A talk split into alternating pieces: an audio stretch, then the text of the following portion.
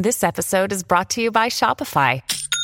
Forget the frustration of picking commerce platforms when you switch your business to Shopify, the global commerce platform that supercharges your selling wherever you sell. With Shopify, you'll harness the same intuitive features, trusted apps, and powerful analytics used by the world's leading brands. Sign up today for your $1 per month trial period at shopify.com slash tech, all lowercase. That's shopify.com slash tech. What is net neutrality? Why does it matter? And what role does the FCC play in all of this? We'll answer all of these questions and more on this edition of Getting Schooled. I'm Abby Hornacek.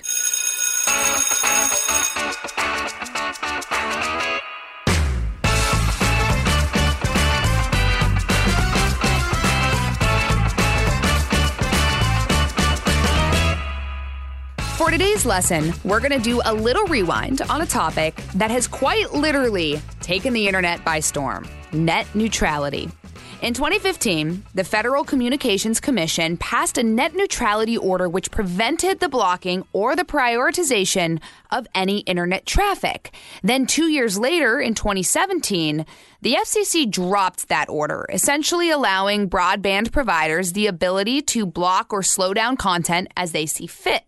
So, what is the status of net neutrality today? What are the arguments for or against net neutrality? And how does net neutrality impact our internet consumption?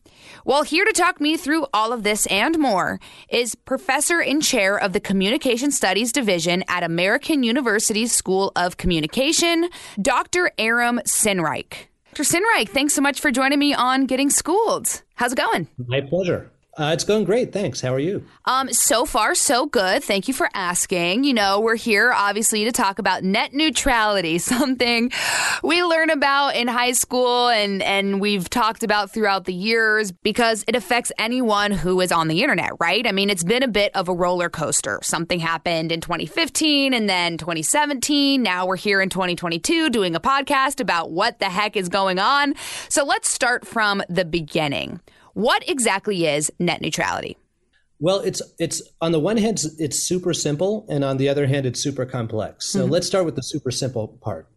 Um, net neutrality is basically the idea that an ISP, an internet service provider, should not look at the internet traffic that is going on its network and kind of pick and choose what what gets to go slowly and what gets to go quickly. That it should treat all of the traffic equally uh, as a way of making sure that all of the people who are connected get to be treated equally as well. Right. So what's the what's the what's the other side of it? Well, the other side of it is that net neutrality, from a, a kind of legal and political standpoint, is like a whole giant hornet's nest full of complicated ins and outs and, and competing interests and uh, incomplete and confusing policies. And uh, everybody's been in a tizzy about it for the better part of the last 20 years. that is right. And that is why we are doing this podcast. So let's break that down further. What is the basic argument in favor of net neutrality regulation, and what's the argument against it? Okay, so the basic argument in favor is that. Um, like other forms of utilities, uh, the internet works better if everybody is on the same playing field. So, if, for instance, I have like a uh, a Samsung phone, if I could only plug it into a Samsung outlet in my house to charge it, that would really suck. That would make my life really difficult. Yes. Um, so I should be able to plug all of my electrical appliances into the same outlet, and they should all get electricity. Uh, and if I want to make a call to you, and you're on an iPhone and I'm on an Android phone, uh, that shouldn't be hard either. Like I should be able to call anybody regardless of what phone carrier or what what kind of phone they have. So that principle is called common carriage. And the net neutrality is a is a flavor of common carriage. And the basic argument is that if we let ISPs pick and choose whose data gets to travel along their networks and who doesn't, well, they're going to have kind of an economic incentive and even a responsibility to choose uh, their own content over other people's content uh, and political opinions that they're friendly with over ones that they're not. Uh, and people who pay them an extra fee over people who don't. And none of those things are good for society. And ultimately, the only person who benefits is the, you know, the, the shareholder at the ISP. Um, the argument against net neutrality is that uh, ISPs are private businesses, uh, and private businesses should be able to uh, to do whatever they want without the federal government coming in and telling them what the rules are that they have to play by uh, and that they've done just, you know, for, for most of American history, there has not been a net neutrality principle in place. Uh, and the ISPs have done a perfectly fine job creating the broadband internet without it. So why would they need it? Okay, so where are we today? Because actually, let's let's do this. What happened in 2015, and then what happened in 2017, and where are we today? Okay, so up until 2015, there were no rules one way or the other about uh, net neutrality. But it was generally assumed because the internet kind of began as a as a network that piggybacked on the phone lines, and because the phone lines had common carriage, it was kind of assumed that the internet had net neutrality. Um, now, in more and more as the internet became a big business, the ISPs started to resist that and say, you know, we'd rather charge extra money to people who want to get their information through quickly uh, and put everybody else in the slow lane.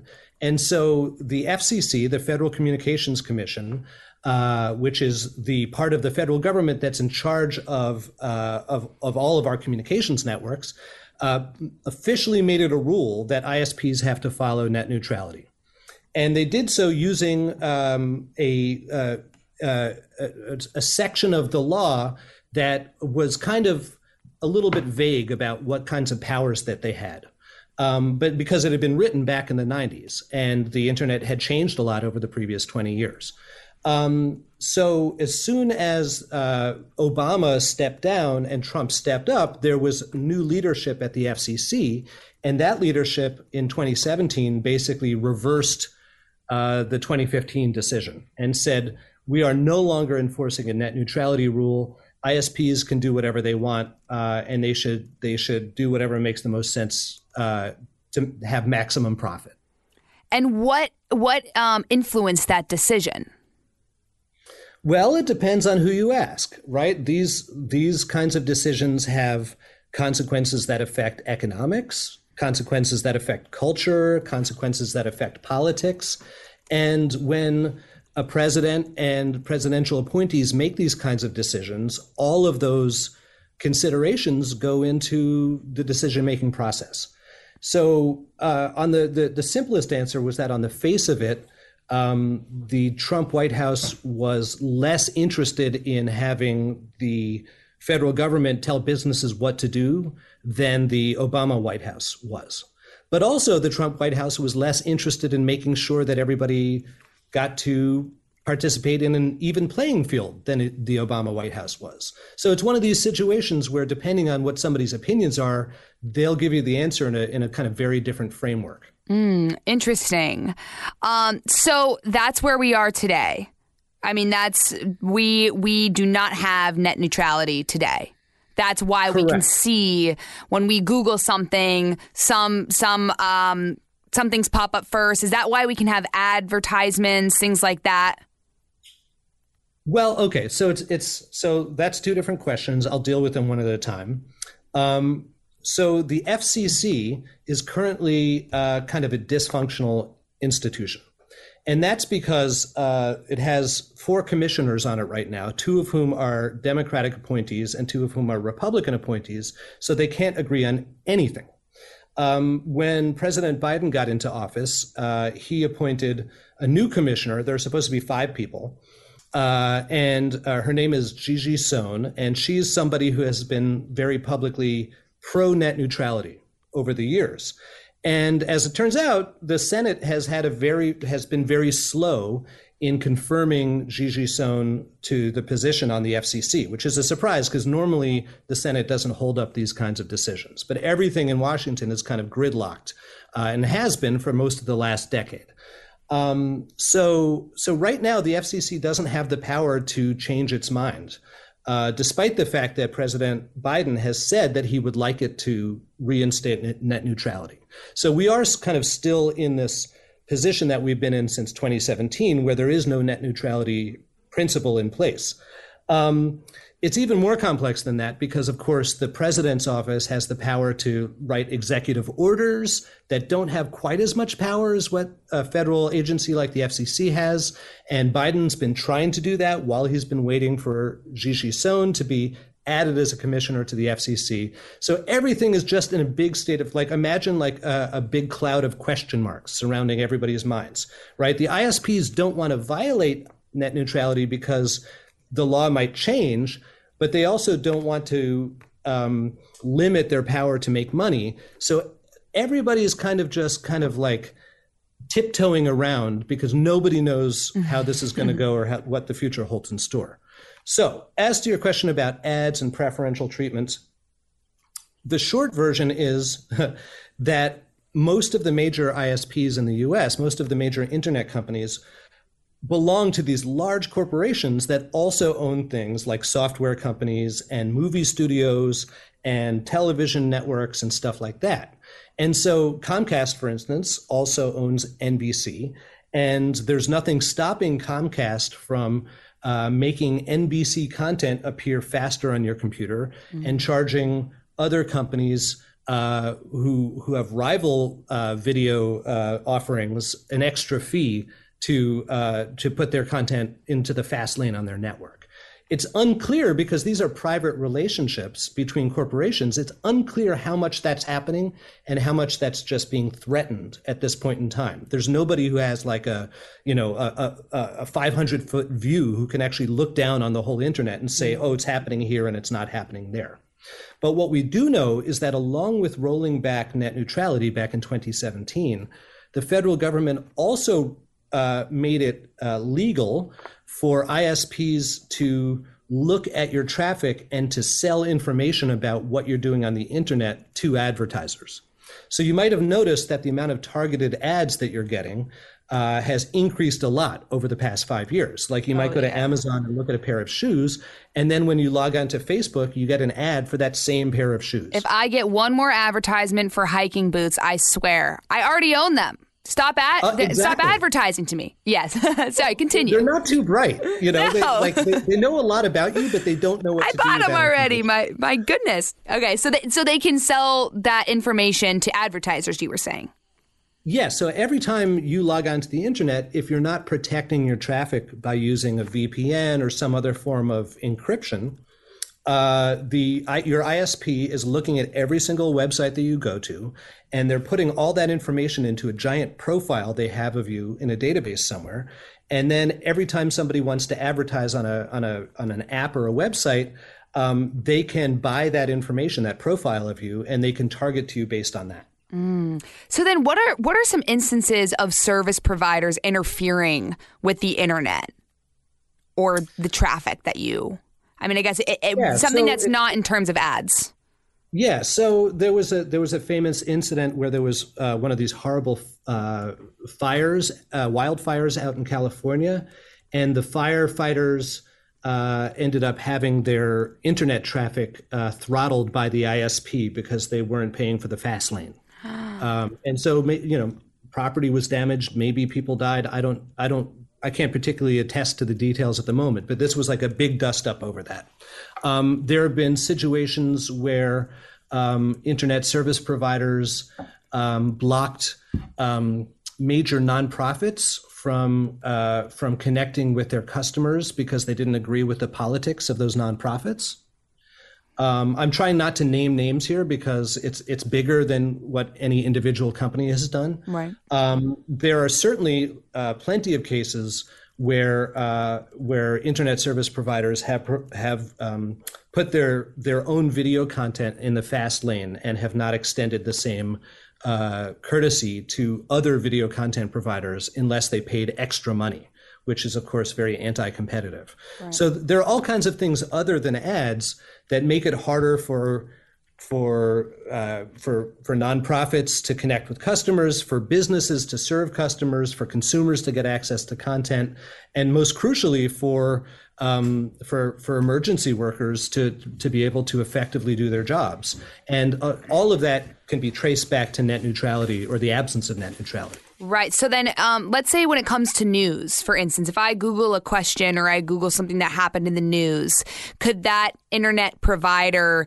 then lead you to a, its preferred news source before all the other ones? Well, the, the key word there is before, right? Let's say this is totally hypothetical, um, but let's say that there was an internet there there was an internet service provider that uh, that either owned uh, a radio network like yours or was politically in favor of a radio network like yours, mm-hmm. they could very easily, and probably in some cases are, uh, giving consumers the ability to stream yours very quickly so that when somebody presses a button, they hear it, uh, and slowing down another news radio station that maybe they don't own or don't agree with. And when somebody presses a button, they get a pinwheel for like 15 seconds before they hear the audio. Like that kind of thing is happening. It's happening a lot. But like I said, it's very difficult to document um, because there's no kind of uh, independent place outside the internet where you can just kind of look and see all of these things happening. So most of the data is anecdotal. It's people, you know, pressing a button for one radio station and hearing it instantly, and pressing it another and not hearing it instantly. Um, and there are various research projects that try to um, measure the difference between the speed with which people can access different apps and websites uh, from different ISPs. All right, we've got to step aside for a quick recess, but we'll be back right after this. When you need mealtime inspiration, it's worth shopping Kroger, where you'll find over 30,000 mouthwatering choices that excite your inner foodie. And no matter what tasty choice you make, you'll enjoy our everyday low prices, plus extra ways to save, like digital coupons worth over $600 each week. You can also save up to $1 off per gallon at the pump with fuel points. More savings and more inspiring flavors make shopping Kroger worth it every time. Kroger, fresh for everyone. Fuel restrictions apply it leads obviously to a larger conversation, but it has to do with speed. It has to do with what um, what order things pop up. So, like, let's say um, I'm I'm also googling something. Let's say we're we're in a situation where there is net neutrality. How is it decided what order I see things in if it all goes up there at the same time? So the, the the brilliance of the internet is that it has this. It all runs on this protocol called packet switching, TCP/IP. If you want to get super geeky about it, mm-hmm. and basically it was modeled after the way that uh, model train that that trains uh, were organized. You know, when they when um, during the 19th century when they built all the giant railroad networks they had to figure out like if i have a train coming from baltimore and a train coming from philadelphia which way do i switch the tracks to make sure that everything runs as smoothly as possible? Because it's always going to be a trade-off that if you speed up the, the philadelphia train you have to slow down the baltimore train and vice versa. Um, so there are basically there these mathematical algorithms that uh, isps and other networks use to make sure that the overall network moves as quickly as possible.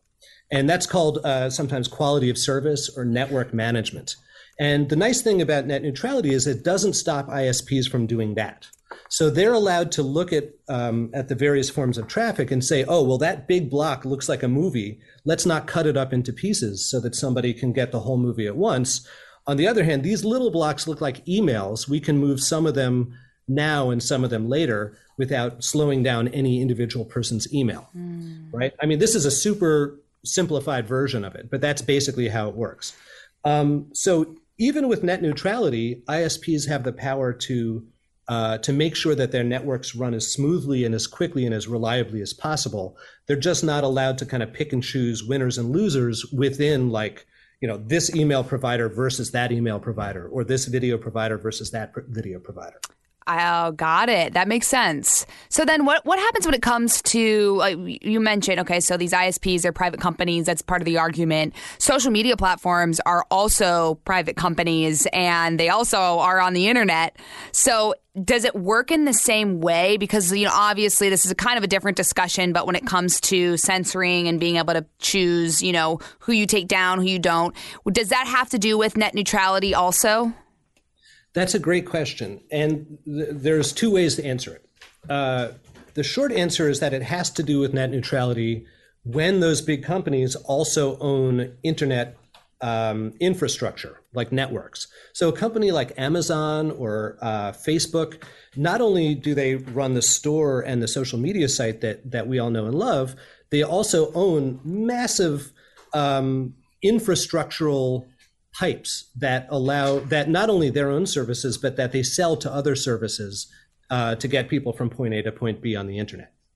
Um, and especially Amazon, that's like a huge part of their business is what's what's called Amazon Web Services. Um, so depending on how the FCC interprets the net neutrality principle, that could certainly apply to those kinds of companies like Facebook and, and Amazon. Uh, and it should because you know let's let's be honest like amazon already gets like three quarters of the money that i spend on anything other than my mortgage and my car. Um, like do i really want it to go from that to 90% no like i want there to be competition out there. I'd like to be able to to reach other stores as easily as i reach amazon. Um, but um, the the more complicated and interesting answer to that question is that net neutrality is just one piece of a larger set of regulatory issues that are called internet governance. And that spreads out into stuff that you may have uh, covered in, in uh, other episodes of the show, like Section 230 of the Communications Decency Act, which basically says what you were talking about that. Um, you know that uh, that platforms like like Facebook can't be held accountable uh, for the actions of their users. That they basically can can can step back and say like, you know, we're not in charge of what people say and do on our platforms unless they're breaking the law or something.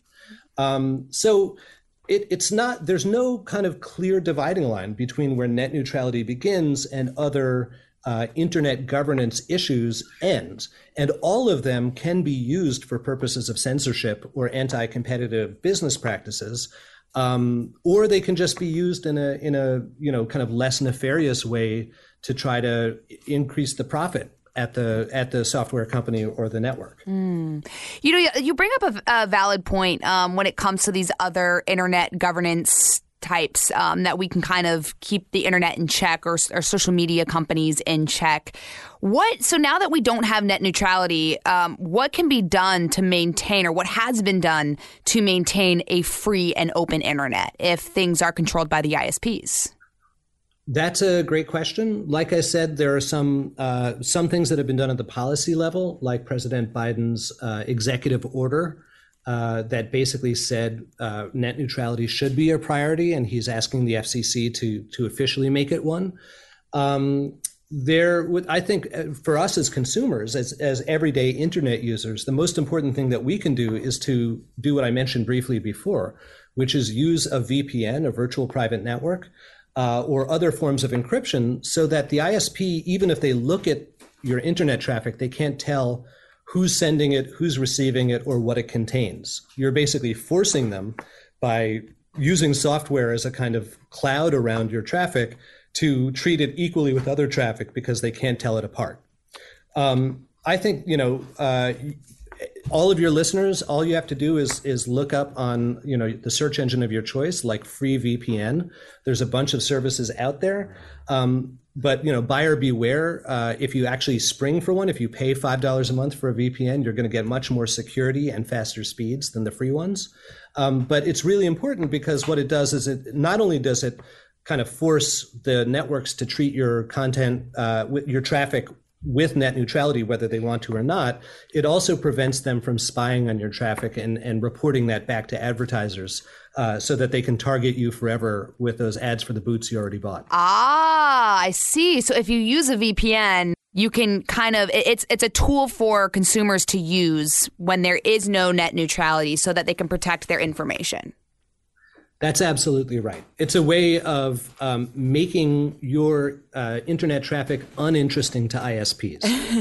they, they can't they can't figure out uh, who's sending it or who's receiving it or what it contains. So they, they just treat it like uh, like a like a neutral piece of data. Right. So where do we go from here then? I mean, what what do you think? I mean, obviously you don't have a crystal ball, but what do you think is going to happen as we move forward with with life and as technology evolves even further than it has? Well, the general trend right now is that the internet business, which used to be, you know, a home to thousands of startups, some of them great, some of them awful, most of them mediocre, um, has really consolidated into the hands of a, a, a very few companies. Companies like Google, Amazon, Apple, and Facebook not only control a huge ton of the internet traffic, the majority of the traffic, but they control other things as well, like content and like infrastructure. And so, you know, I don't think society really benefits when a tiny handful of companies control so much of what we say and do on an ongoing basis. Because now, of course, we're using the internet for school, we're using it for telehealth, we're using it for our jobs, we're using it for banking. Uh, there's virtually no aspect of our lives where the internet doesn't play a major role. So it's really important that we have a level playing field online uh, because otherwise our society can't be a level playing field. So I think the most important thing in the future will be um, for Congress to create some clearer laws. Uh, like I said, part of the reason that the FCC has had such a hard time maintaining the net neutrality principle is because it's all based on a 1996 law that was written before anybody even had broadband internet access. Um, so there needs to be an update to the laws that make it very clear that net neutrality is uh, is an essential principle. Um, and you know, I think it, there's there's been some talk from both Republican and Democratic uh, um, uh, executives that uh, that there should be some antitrust legislation uh, that should um, that should break up uh, some of the bigger tech companies into smaller bits and pieces so that there's more competition out there. And I think that would benefit us as well and lower the risks associated with not having net neutrality. We'll be right back after this. You know, I, I, thought of a question when you mentioned, you know, we use the internet for so many things. We use it for school, especially with COVID 19 and the pandemic. People were, you know, using it more at home, things like that. So, um, with net neutrality, uh, does that mean that, you know, obviously there are a lot of nefarious things that can be found on the internet? Is there any regulation for those types of things? So, Net neutrality does not allow ISPs to identify wrongdoers and you know block them, uh, but it certainly doesn't stop law enforcement from identifying wrongdoers and blocking them, and and that's law enforcement's job, not the ISP's job, right? You wouldn't ask a company that made pens and uh, pencils and and and paper to stop, um, you know, uh, blackmailers from writing blackmail notes on their paper, right? I mean, that that's certainly illegal behavior, and we want to stop it. But it's not appropriate to ask the the company that makes the pens and pencils to to be the ones to do it. Um, so, enforcing net neutrality and making sure that everyone's on an even playing field is not the same thing as saying that criminals are going to have, uh, you know, be able to run rampant on the internet and that they'll have it as easy a time reaching you as a legitimate website like Facebook or, or Amazon. Uh, the FBI shuts down hundreds and hundreds of websites every year for selling counterfeit goods, uh, for engaging in criminal practices, for for spreading uh, dangerous uh, disinformation, and so on and so forth. And none of that has anything to do with net neutrality you answered my question. and that's good news. That's good news to know that we can still be safe and our kids can be safe using the internet because that's obviously in- incredibly important. So, just as we wrap things up here, just as a normal person, I'm logging onto the internet. What is the most crucial thing that I should know or that someone else should know about net neutrality, in your opinion? The most important thing to realize is that um, our experience of the internet is highly curated um, what we see when we open our browsers, um, the the websites that work well for us, the apps that work well for us, all of those are based on decisions being made uh, in corporate head offices that are not being communicated to us. And so, uh, and different people experience the internet in different ways, not only based on where they are, but also based on what ISP they're using, what software they're using, uh, what services they're paying for and not paying for um, how valuable their marketing information is, and, and a ton of other issues. So, what we have to understand is that the internet is already not a level enough playing field. Um, and that those of us who are lucky enough to have been able to go to school and, and work using Zoom during the pandemic, uh, you know, we, we had it good. And a lot of people had a really hard time doing that. And one of the best ways that we can even that playing field and make American society more just and equitable so that everybody has a fair shot is by ensuring that ISPs follow the net neutrality principle. All right. Thank you so much, Doctor. I appreciate you coming on. A lot of insightful information, and, and thank you for sharing with us today. It was my pleasure. Thanks so much.